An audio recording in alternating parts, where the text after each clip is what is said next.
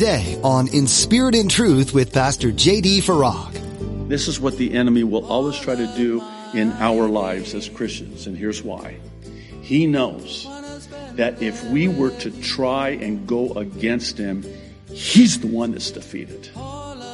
So he's going to try and do everything he can to get us to give up and give in to him because he knows that's the only way he's going to win. Is if he can get us to surrender and give in to him. You're listening to In Spirit and Truth, the radio ministry of Pastor J.D. Farag of Calvary Chapel, Kaneohe. Pastor J.D. is currently teaching through the book of Isaiah. Today, Pastor JD looks at how the Assyrian king tried to stir up fear in the Israelites so they would surrender. He points out that Satan does this same thing to you. He's trying his best to stir up fear so that he can defeat you. Pastor JD will walk you through the Israelites' response and see how you can apply that to your own life. Now be sure to stay with us after today's message to hear how you can get your own copy of today's broadcast. Subscribe to the Inspired In Spirit and Truth podcast or download the In Spirit and Truth iPhone or Android mobile app. But for now, here's Pastor JD in the book of Isaiah chapter 36 with today's edition of In Spirit and Truth. Why don't we pray and we'll ask God to bless our Bible study. Please join with me. Loving Heavenly Father, we need for you at this time to especially with everything that is happening and just even the events of today. We really need for you to settle our hearts and we got a lot of things on our mind, a lot of things on our plates, a lot of things clamoring for our attention and we just want to put all of that aside so that we can give you our undivided attention. Lord, we need for you to minister to us, to calm us, to settle us, and to minister to us as only you can and as you always do. You're always so faithful to. So, Lord, bless our time, we pray. In Jesus' name, amen and amen. All right, so we have before us one of the most intriguing accounts in all of Scripture. I know I say that about all of Scripture, but this one in particular for different reasons, but specifically as it relates to one responding to a threat or an email or a letter or a memo or a mandate. I'll leave it right there. So, as the Lord would have it, no coincidence, no such thing. Wherever you're at in your life, that's where you're at in God's Word. Because God's Word's alive and active and sharp, you know? Sharper than any two-edged sword and it cuts between soul and spirit, bone and marrow. And such is the case with this portion of scripture that we have before us. So we're going to see King Hezekiah, a good king, by the way, right?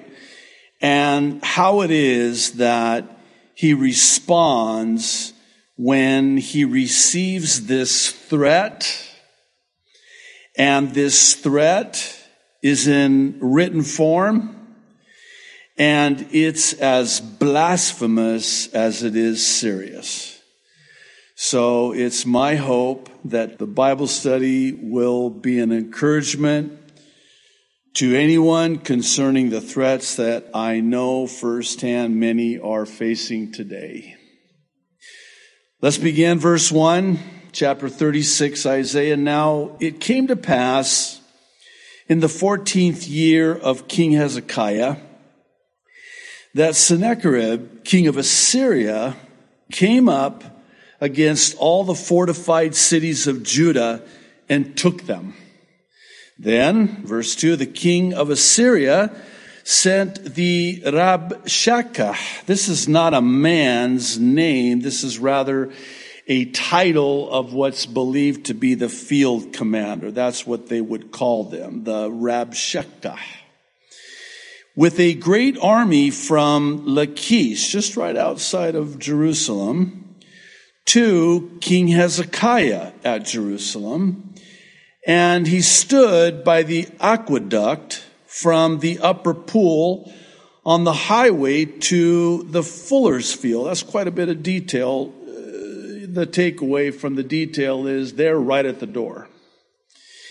And verse 3 Eliakim, the son of Hilkiah, who was over the household, Shebna, the scribe, and Joah, the son of Asaph, the recorder, came out to him. These would be the counterparts now of this king of Assyria.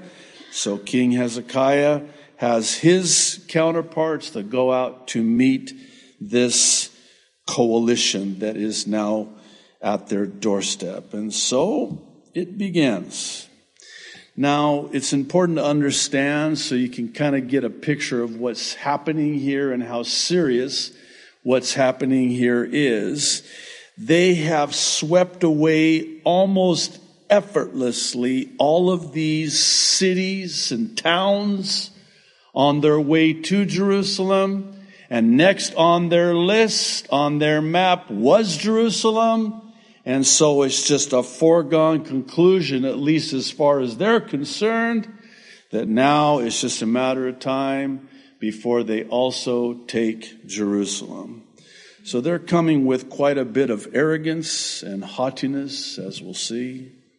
Then, verse 4, the Rabshakeh said to them, Say now to Hezekiah, Thus says the great king, the king of Assyria. Now, here we go. Told you it was going to be haughty and arrogant. What confidence is this in which you trust? I say you speak of having plans and power for war, but they are mere words now, in whom do you trust that you rebel against me? Look, you are trusting in the staff of this broken reed, Egypt, on which if a man leans, it will go into his hand and pierce it. So is Pharaoh, king of Egypt, to all who trust him. Well, we're off to a Great start, aren't we? Here's the thing. They're actually right. What they say here is true concerning Judah putting their trust in, even seeking an alliance with Egypt to help them defeat the Assyrians. Heretofore, the prophet Isaiah has been prophesying and warning them about putting their trust in Egypt. We were talking about and reading about how that God was watching them load up all of the treasures and money on camels and taking them down from Judah to pay Egypt to form this alliance. And it's like God's going, you're paying them to do for you what I will do for you free of charge. And you're looking to them. You're relying on them. Apparently, this King Sennacherib has some pretty good intel because he heard about it. And now he's kind of mocking them. Oh, you're going to ally with and trust in Egypt? If someone leans on them, they'll snap like a toothpick and it will pierce their hands. It gets worse, verse 7. but if you say to me, he already knows what they're going to say. No, we're not trusting in Egypt, we're trusting in the Lord. Okay. But if you say to me, we trust in the Lord our God, is it not he whose high places and whose altars Hezekiah has taken away and said to Judah and Jerusalem, you shall worship before this altar. Now therefore, I urge you, give a pledge to my master the king of Assyria.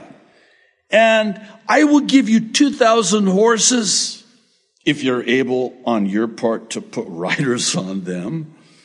How then will you repel one captain of the least of my master's servants and put your trust in Egypt for chariots and horsemen? Oh. You see what he did here? He's now mocking not Judah and Jerusalem and Hezekiah. He's mocking God. You're putting your trust in the Lord? Well, how's that working out for you? This is textbook when it comes to the attack of the enemy. He always targets and seeks to mock our trust in the Lord. And I'll tell you why he does that. This is his strategy, and it's quite successful, I might add. See, Sennacherib wants them to surrender to the Assyrians like everyone else does. Just, there's no way you're going to prevail against us. When we move in, we sweep up. You have no hope. You might as well just surrender. Just give in. Just cave in and give up. That's what he's saying here. And you have to understand something about the Assyrians. These, they were evil through and through, merciless, the things they would do. So if you went up against them instead of surrendering to them, they would make an example of you. I mean, just unspeakable things they would do to you. And then they would take the corpses and the I don't want to be so graphic, but they would put them outside, impaled in front of the city walls. This is what happens when you don't surrender to us. So here's what was happening heretofore prior to this. Here come the Assyrians. Game over. They would just surrender and give up. And then they would be taken back to the land and they would become slaves now of the Assyrians. There's no use trying to fight. Look what happens when you do. So let's just let's just surrender. And let's just do it. And that's what he's trying to get them to do. And this is what the enemy will always try to do in our lives as Christians. And here's why. He knows that if we were to try and go against him, he's the one that's defeated. So he's going to try and do everything he can to get us to give up and give in to him because he knows that's the only way he's going to win is if he can get us to surrender and give in to him. Because he knows if we stand against him and resist him he's got to flee. He's a defeated foe Greater is he that is in me than he that is in the world. I've shared this before. I'll share it again just quickly. I've gotten to the place in my prayer life when I'm in all out spiritual war where I will pray out loud. Something happens when you pray out loud. And I try to make sure nobody's around so they don't, you know, because they have clinical terms for things like that. So it's just me and the Lord, and I'm in all out war, spiritual war. And there has been times when the battle spiritually has raged so intensely that I have said out loud to Satan, you are a defeated foe. I resist you. Get out! And here's the thing. He gets out. I'm like, wow, I wish I would have tried that sooner. Here he is threatening me and intimidating me and trying to get me to give in. Get out. I'm not giving in. See, he knows that if I give in, he wins. And that's the only way he can win. He cannot defeat me outwardly. The gates of hell, the demons from hell cannot prevail against the church. I'm sorry I'm yelling. But it's true. And that's what he's trying to get them to do. Because he knows that's the only way. Okay, I feel better now. Let's move on. Verse 10. Have I now come up? Now this, listen to this. Have I now come up without the Lord against this land to destroy it? The Lord said to me, go up against this land and destroy it. What? Oh, no, you didn't. Oh, yes, I did. You're telling me Sennacherib, king of Assyria, great king, that God is on your side and has sent you to defeat and destroy me? That's what he said. Verse 10. Has the enemy ever said something like that to you? Of course he has.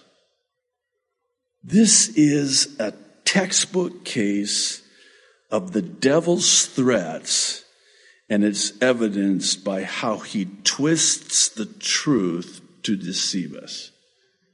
And the way he twists the truth is he mixes just enough deception in with the truth.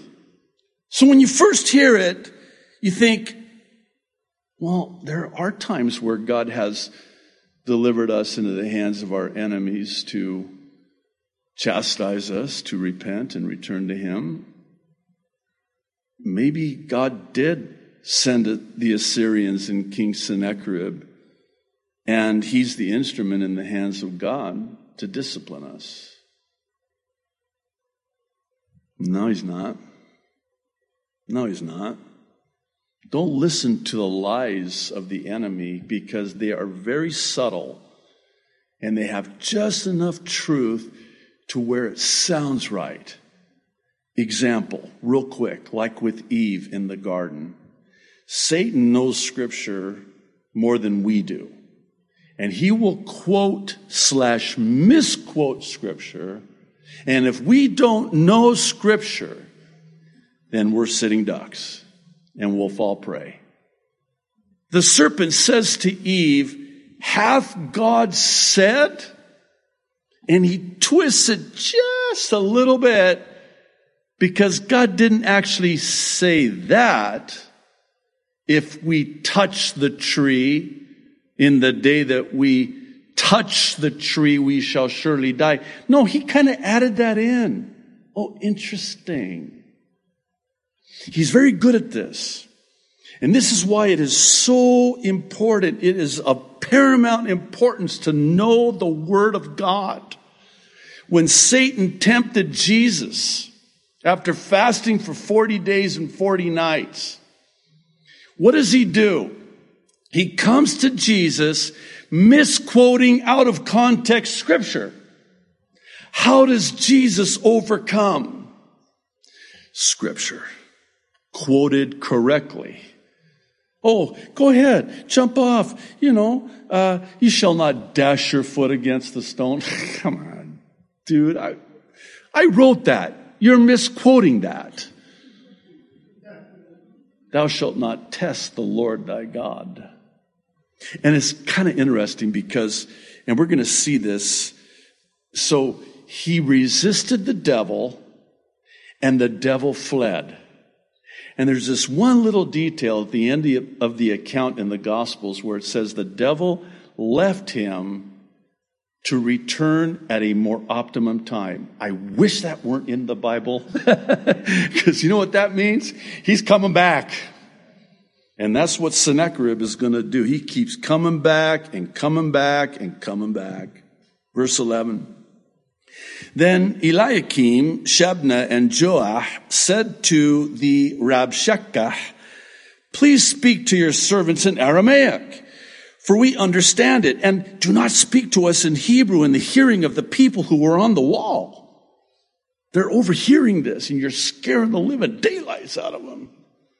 But, verse 12, The Rabshakeh said, Has my master sent me to your master and to you to speak these words and not to the men who sit on the wall? I almost imagine he's raising his voice so they hear him. And then he says this, who will eat and drink their own waste with you. Were it not in the word, I wouldn't expound on it as graphic as it is, but you know what he's saying. And I only point this out because this is what the enemy does to us. If you don't give in, you're going to starve. And the only thing you're going to be able to eat is the own waste that comes out of the human body. That's what he's saying. See, the enemy knows that threats and fear spread like wildfire. So he just starts the spark, and then the rest is history, as they say. And he knows so much so that he'll speak our language so that we not only hear, but understand. So here's King Hezekiah's men saying, bring it down a notch. we don't want them to hear. Why don't you speak to us in Aramaic? Because if you keep, because they, they, they understand Hebrew and they're hearing what you're saying and fear is so contagious, isn't it? This is why it is in the Old Testament accounts many times when God would command his people if there's anyone that's afraid, send them home. Because they will be a detriment on the battlefield. Because if they're afraid and they don't have the courage, they're going to influence their comrades and they too will become afraid. That's what's happening here. So, what's their response? Oh, okay, I'm sorry. I didn't, I didn't know. Let's talk in Aramaic. We sure don't want fear to spread. Doesn't say that. Then the Rabshakeh stood and called out with a loud voice in Hebrew. Can you hear me now? I'm speaking your language and said, Hear the words of the great king, the king of Assyria. Thus says the king, do not let Hezekiah deceive you, for he will not be able to deliver you, nor let Hezekiah make you trust in the Lord, saying, the Lord will surely deliver us. This city will not be given into the hand of the king of Assyria. Do not listen to Hezekiah. Unsubscribe from his YouTube channel. Unfriend him on Facebook. He's leading you astray. For thus says the king of Assyria, make peace with me.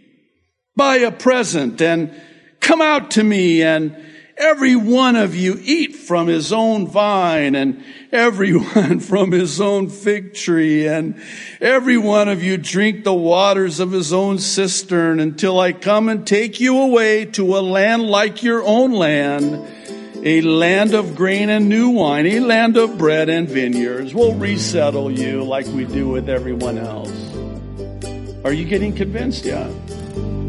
We're so glad you joined us for this edition of In Spirit and Truth with Pastor JD. The book of Isaiah is an interesting one, as the prophet Isaiah spoke things that God wanted the people of Israel to hear, but they just wouldn't listen. Little did they know that much of what Isaiah spoke had bigger significance than they could have imagined. From beginning to end, the book of Isaiah touches on Jesus Christ coming later on. It refers to the announcement of his coming, his birth, his good news of salvation, his death, and his return to claim his own. Wow! What an incredible insight into the future. sometimes things are playing right before our eyes, and we just aren't willing to see it for what it is. Although the people were ignorant in that present time, God used Isaiah to speak to them anyway and to proclaim the good news that was to come. Do you know of this good news? If not, we'd like you to check out calvarychapelkaneohe.com and head over to the resources page. There you'll find the ABCs of salvation, which goes into a step-by-step understanding the good news of Jesus. If you're in the Kaneohe area, you're always welcome to join us on Sundays or Thursdays at Calvary Chapel Kaneohe. We meet for a time of worship, fellowship, and in-depth Bible study with Pastor JD. You can find service times, directions, and more at our website, calvarychapelkaneohe.com. Until we meet again, we encourage you to dive deep into God's Word and to look for more things God wants to teach you in this book of Isaiah. Looking forward to next time here on In Spirit and Truth.